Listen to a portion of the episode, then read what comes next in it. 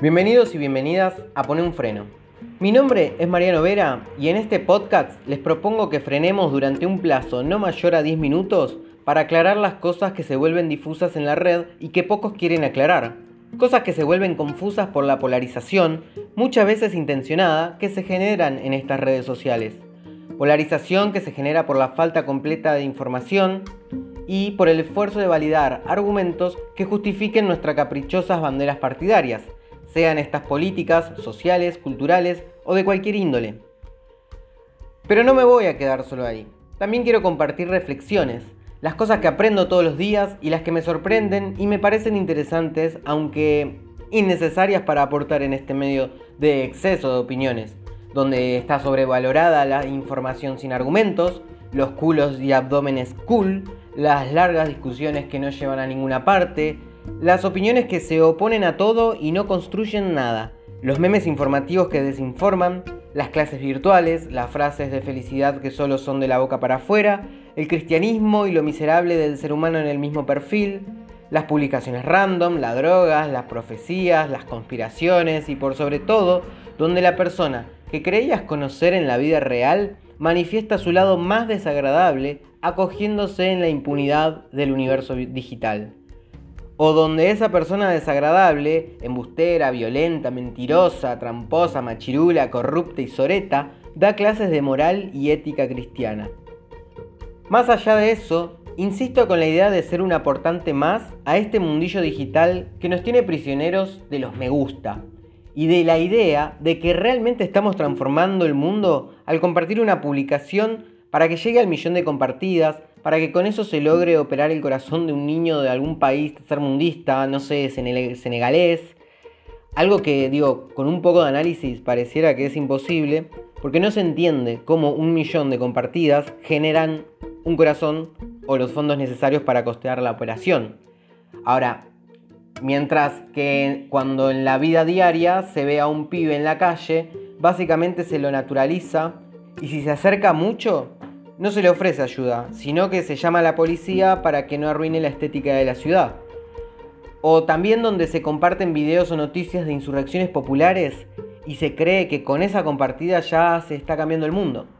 O donde nos indignamos con la contaminación del mundo y después no averiguamos a dónde van nuestros residuos o qué hacen las empresas que la recolectan. O simplemente compartimos que el mundo está mejor sin los humanos y después somos los primeros en cagarla. O mejor aún, destilamos frases de odio y armamos un foro bardo y como que nos quedamos re tranquilos. Como si eso fuera un placebo, ¿viste? Y nos vamos a dormir con la idea de que mañana el mundo no va a cambiar. Pero digo, yo soy re cool y tengo todo el argumento del mundo y poseo la verdad de la milanesa. Tipo, somos re increíbles. Algo que me parece importante aclarar de todas formas y tiene relación con esto último es que les mentiría si les dijera que soy objetivo, porque digo, la objetividad no existe. Y el que les dijo alguna vez, tipo, yo soy objetivo, les mintió.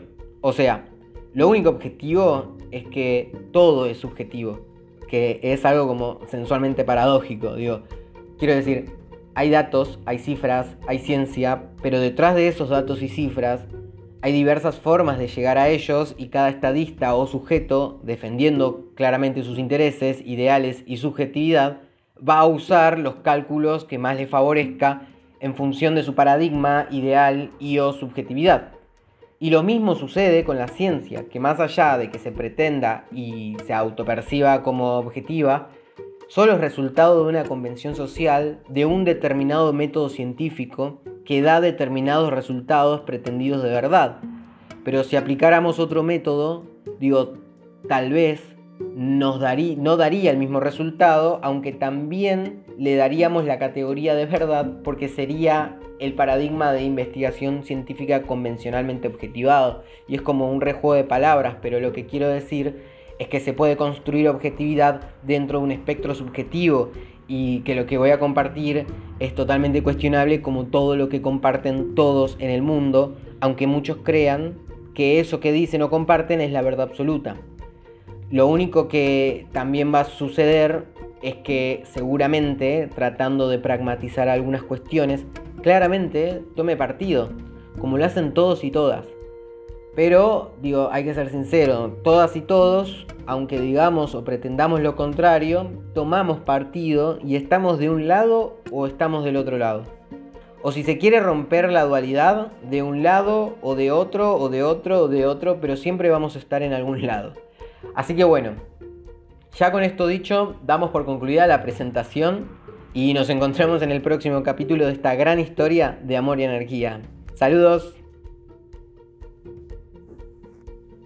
desde ahora